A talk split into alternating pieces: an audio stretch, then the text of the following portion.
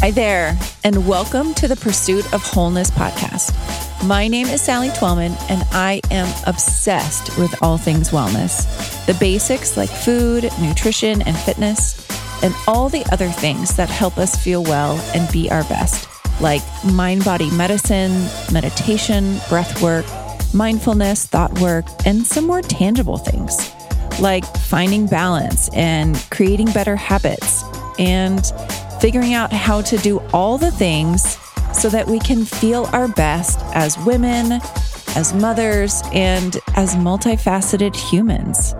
Believe me, I understand this balancing act because, in addition to being a dietitian and an integrative wellness coach, I am also a mom of three busy kids. I'm just trying to do my best every day but I'm super excited you're here as I share my knowledge and experience, and as we seek and learn together how to feel well, be healthy, and live a fulfilling life in our own pursuit of wholeness. Let's get started.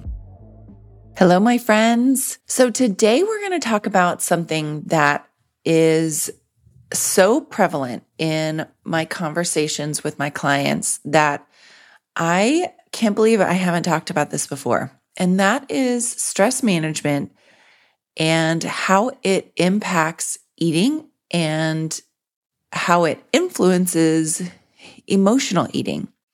So, today I want to really start with some of the science behind some of the reasons why we turn to food when we feel stressed, and then some really good ways of managing that.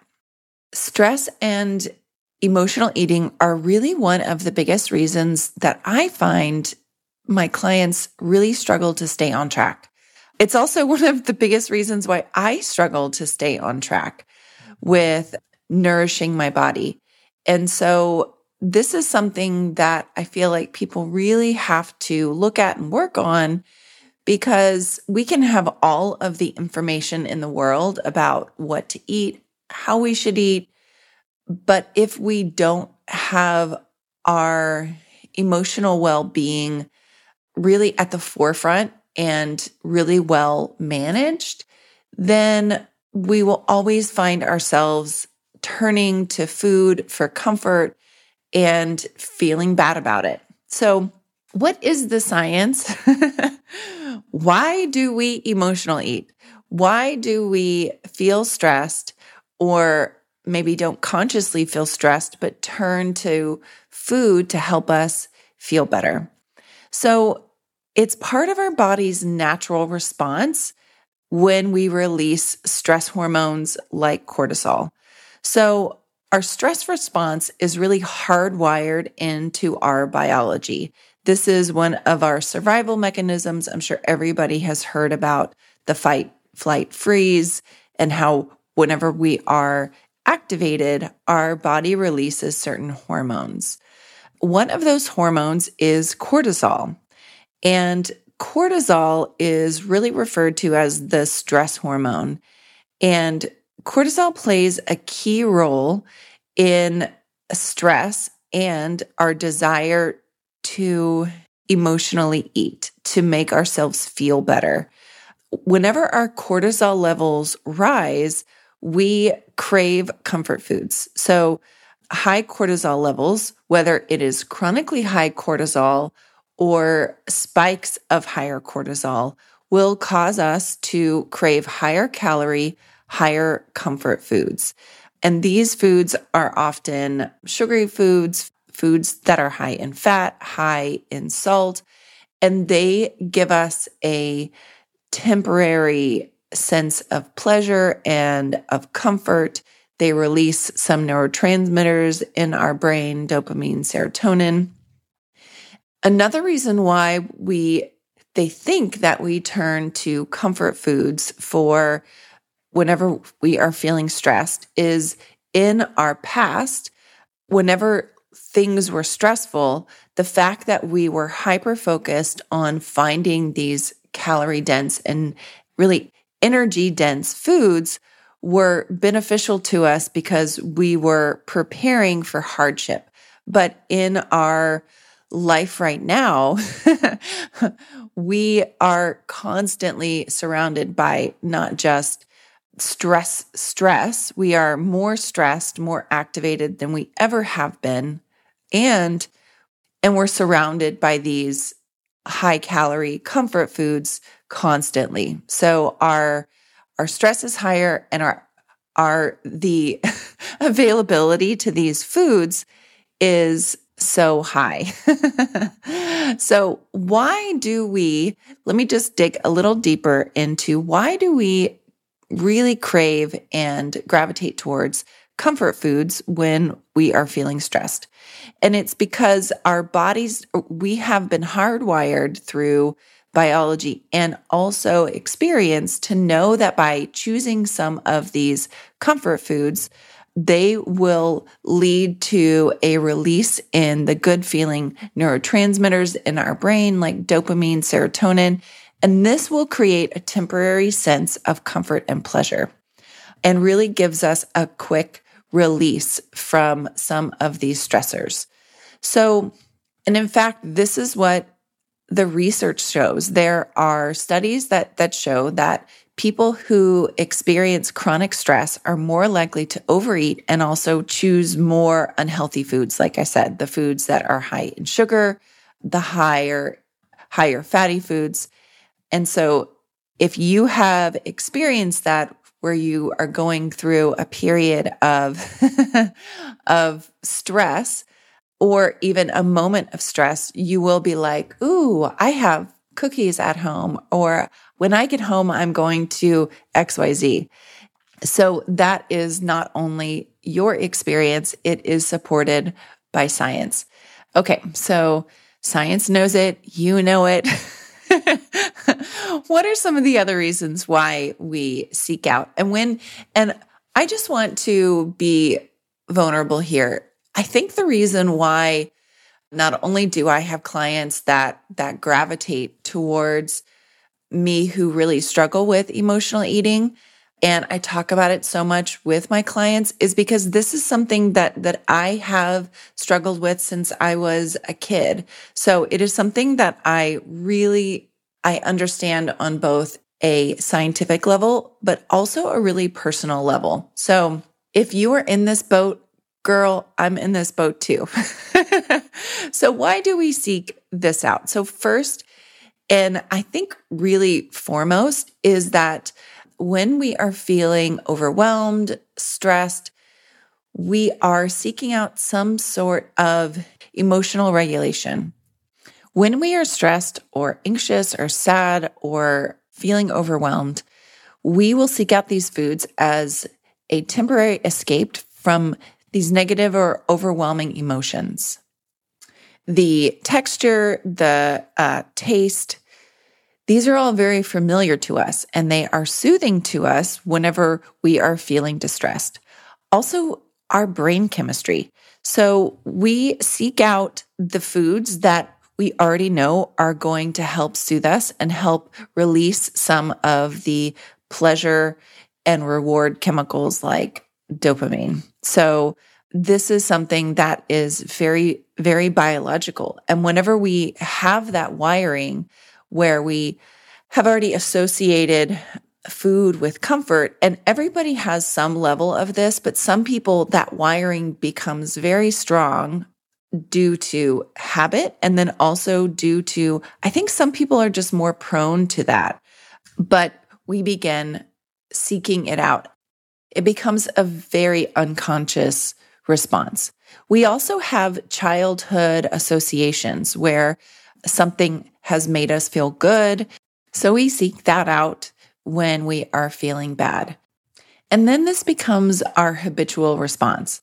Whenever something triggers us, we eat something and food becomes something that we rely on to manage our emotions. So how do we stop this process? How do we begin to first notice that this is what we are doing. And this is limiting our feelings of success around our health goals. And then how do we begin to flip this. So, first, it is noticing what our stressors are. Everybody's stressors are very unique. And so, we have to take some time to first become very aware of what things are stressing us out, what our basic emotional landscape is. And I'm going to talk a little bit about this later. And then also, we're going to start preventing some of the times that we feel overwhelmed, that we are triggered to eat, overeat. And then we are going to work really hard to reset our overall emotional landscape. So we really have to have this multi pronged approach to managing this because we can begin to notice when we're stressed, begin to have a good in the moment way to change. But if our emotional landscape is constantly high, then we're going to feel constantly activated. So, what does this mean? So, say our emotional field is from like one to 10, 10 being super high, feeling feeling totally overwhelmed, on the verge of tears, really activated, very stressed out. One, you are feeling really, really good. Life is good. Nothing can really bother you. If our basic emotional landscape or how we feel most of the time is sitting at a three, then when we're bumped up three points due to work stress, life stress, we're at a six. And that feels really hard. So we do something to bring that stress response down. If we are constantly sitting at a six, where we're feeling very anxious all the time, we're worried all the time, and something happens to bump us three points, we're at an, a nine.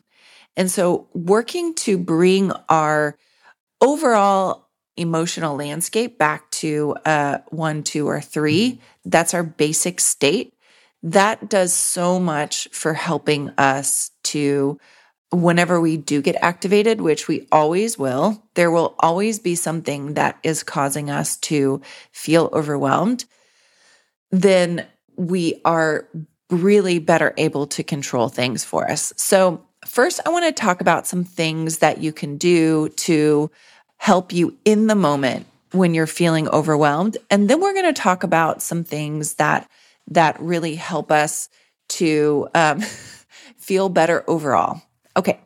So, first is doing deep breathing exercises. This is something that I think is really, really helpful to do to get into the habit of doing consistently, but also when you're feeling overwhelmed. So, deep breathing, breathing and diaphragmatic breathing is one of the most powerful ways to reset your nervous system. And research shows that a really, really helpful technique is the four, seven, eight technique. And this is where you breathe in for four seconds, you hold your breath for seven seconds, and you breathe out for um, eight seconds.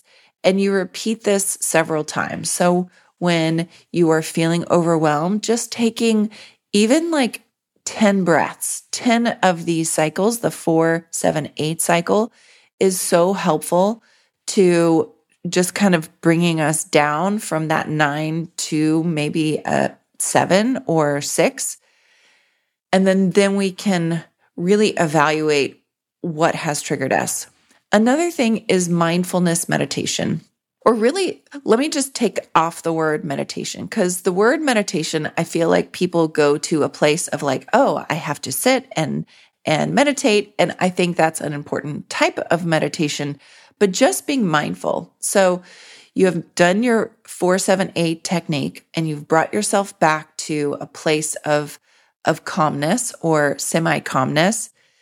Then you can really begin to notice. So, mindfulness is just the noticing of what is going on in a non judgmental way. And this, this practice really increases our awareness and lets us be more cognizant of what could have brought us here. So you have relaxed yourself a little bit. Then just get really mindful about what's happening in your body. How does your stomach feel? How does your chest feel? How does your head feel? How does your body feel in general? And what could have brought you here? And then just have some more soothing conversations with yourself. And this is the next one is really having some positive self-talk. So say to yourself, "Oh, that's hard, but you are safe. I love you." Whatever will make you feel good in that moment, but really challenging some of those negative thoughts will help get you out of that moment.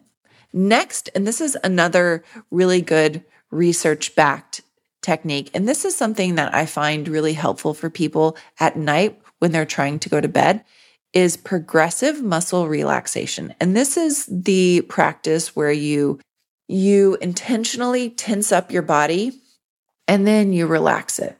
And you tense up your body and you relax it. And this is supposed to help practice releasing some of those calming reflexes. But I think to be, again, cognizant enough that you are feeling overwhelmed or feeling stressed to really start using some of these techniques helps us then, well, one, be aware that this is where we are and we're not just reacting by seeking out snacks or or yelling or overeating or things like that. So those are some really helpful techniques to help us in the moment. But we have to, like I said, start bringing down our nervous system response overall. And so, some really important things, and this is, I talk about this all the time, but one really, really powerful thing is daily meditation. I started meditating 10 or so years ago, and I can honestly say that it completely changed my life. So I do this first thing in the morning and it just sets the tone for your day. Another really important way to manage your overall stress is physical activity. Regular activity is such a powerful force in helping to release tension and stress, but also to release a lot of the positive mood lifters like um, endorphins, and uh, dopamine, serotonin. It helps to regulate so many of those negative s- stress responses. It decreases cortisol overall. And you don't have to do anything too intense. I do recommend, just from a metabolic standpoint, to have some more intense things. But on the daily, walking, moving, dancing, yoga, so important. Another really important thing sleep getting adequate sleep, getting good quality sleep, this helps your brain reset itself. So if you aren't getting good sleep, oh my gosh, prioritize this. And I plan on doing a whole episode about how to optimize sleep because this is such a such a hard thing for so many people. So stay tuned for that. Next is nourishing your body. And this is actually going to be a full episode next week, all about what foods really negatively impact your stress response and then what foods positively impact your stress response. So, nourishing your body. Next is focusing on time management. How can you fix your schedule and how you use your time to help you feel less stressed. Next is social support. Oh my gosh, this is, I feel like feeling disconnected from people and being isolated and being lonely is such a hugely corrosive epidemic in our society today. So really seeking out some good relationships, maybe reconnecting with old relationships, and finding someone to talk to is so important to managing these stress responses. Some other things are finding creative outlets, limiting screen time, journaling. Oh my gosh, journaling so important. Finding humor. Like I know when I feel like I have become a little chronically stressed, I stop listening to political podcasts. I stop listening to more serious books and I watch a few comedies. I get into a bit of a comedy kick because that just kind of lightens my overall mood and that helps so much. And next is, and last but certainly not least, is developing a spiritual practice. And this is something that can be kind of charged for people. And I'm not necessarily talking about finding religion, whatever works for you. But I think having something that is, that helps you stay connected and stay grounded to something bigger than yourself. This could be nature. This could be breath. This could be the energy in the world. This could be the universe. I think this is a huge component that is missing from our world today is being spiritually connected to something greater than ourselves that helps to foster an inner peace and also helps us build resilience. So this can be built through prayer, through meditation, through spending time with nature. Whatever works for you is what works. So those are just a few ways of helping you manage your stress so that you can manage your overeating and emotional eating. So before we leave today, I want to just do a few minutes of a very simple meditation just so you can see what meditation looks like. Because I think a lot of times people feel overwhelmed around meditation. I can't possibly do it. And one of the misunderstandings around meditation is that they think that their brain has to be turned off. That is absolutely not true. Meditation is simply just practicing one thought, training your brain to have one thought instead of the million racing thoughts that we often have. So let's just do a really simple three minute meditation. So take some time to close your eyes, or maybe if you are working out or driving or whatever you're doing during this podcast, maybe you could pause what you're doing, or maybe you can just practice focusing on what I'm saying. Okay,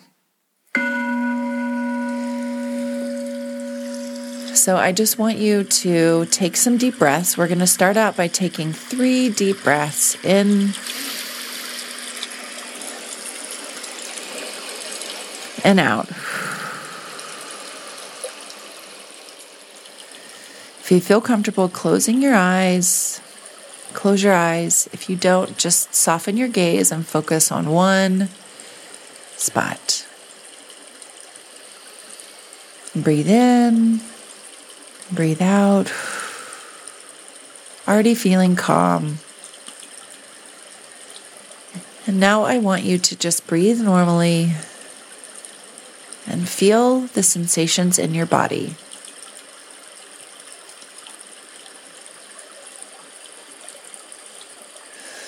Focusing on, on your breath, the sensation of it coming in your nose and out your nose. And when thoughts begin to float in, just push them away like you would push out clouds in your mind's eye. And focus on the fact that you are giving yourself peace and love right now. You are being kind to yourself, allowing whatever you need to come into your life, to come into your mind, and releasing what doesn't serve you. We're going to spend one more minute just breathing focusing on your core. And when those thoughts float in, just push them away.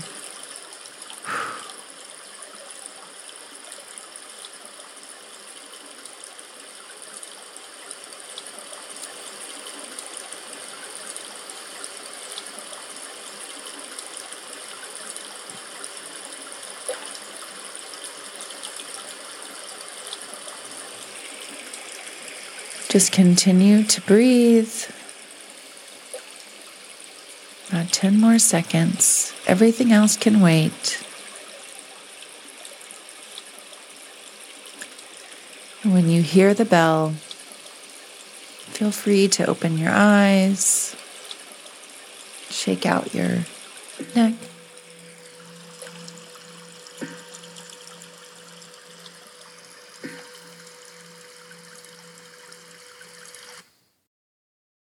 And so that was just a small sample of just learning how to breathe and relax. And you were able to tune into your calming reflexes and internal wisdom whenever you want. And I think starting your day like that is such a powerful way to set the tone for your day and set a practice for your life that is so is so empowering. So I hope this episode has been super helpful to you and please share it with your friends and family, whoever you feel like this would be helpful to. And as always, I feel so honored that you join me every week. This is such a joy for me to share this time with you and as always, I wish you so much health and happiness on your own pursuit of wholeness. I'll see you next time.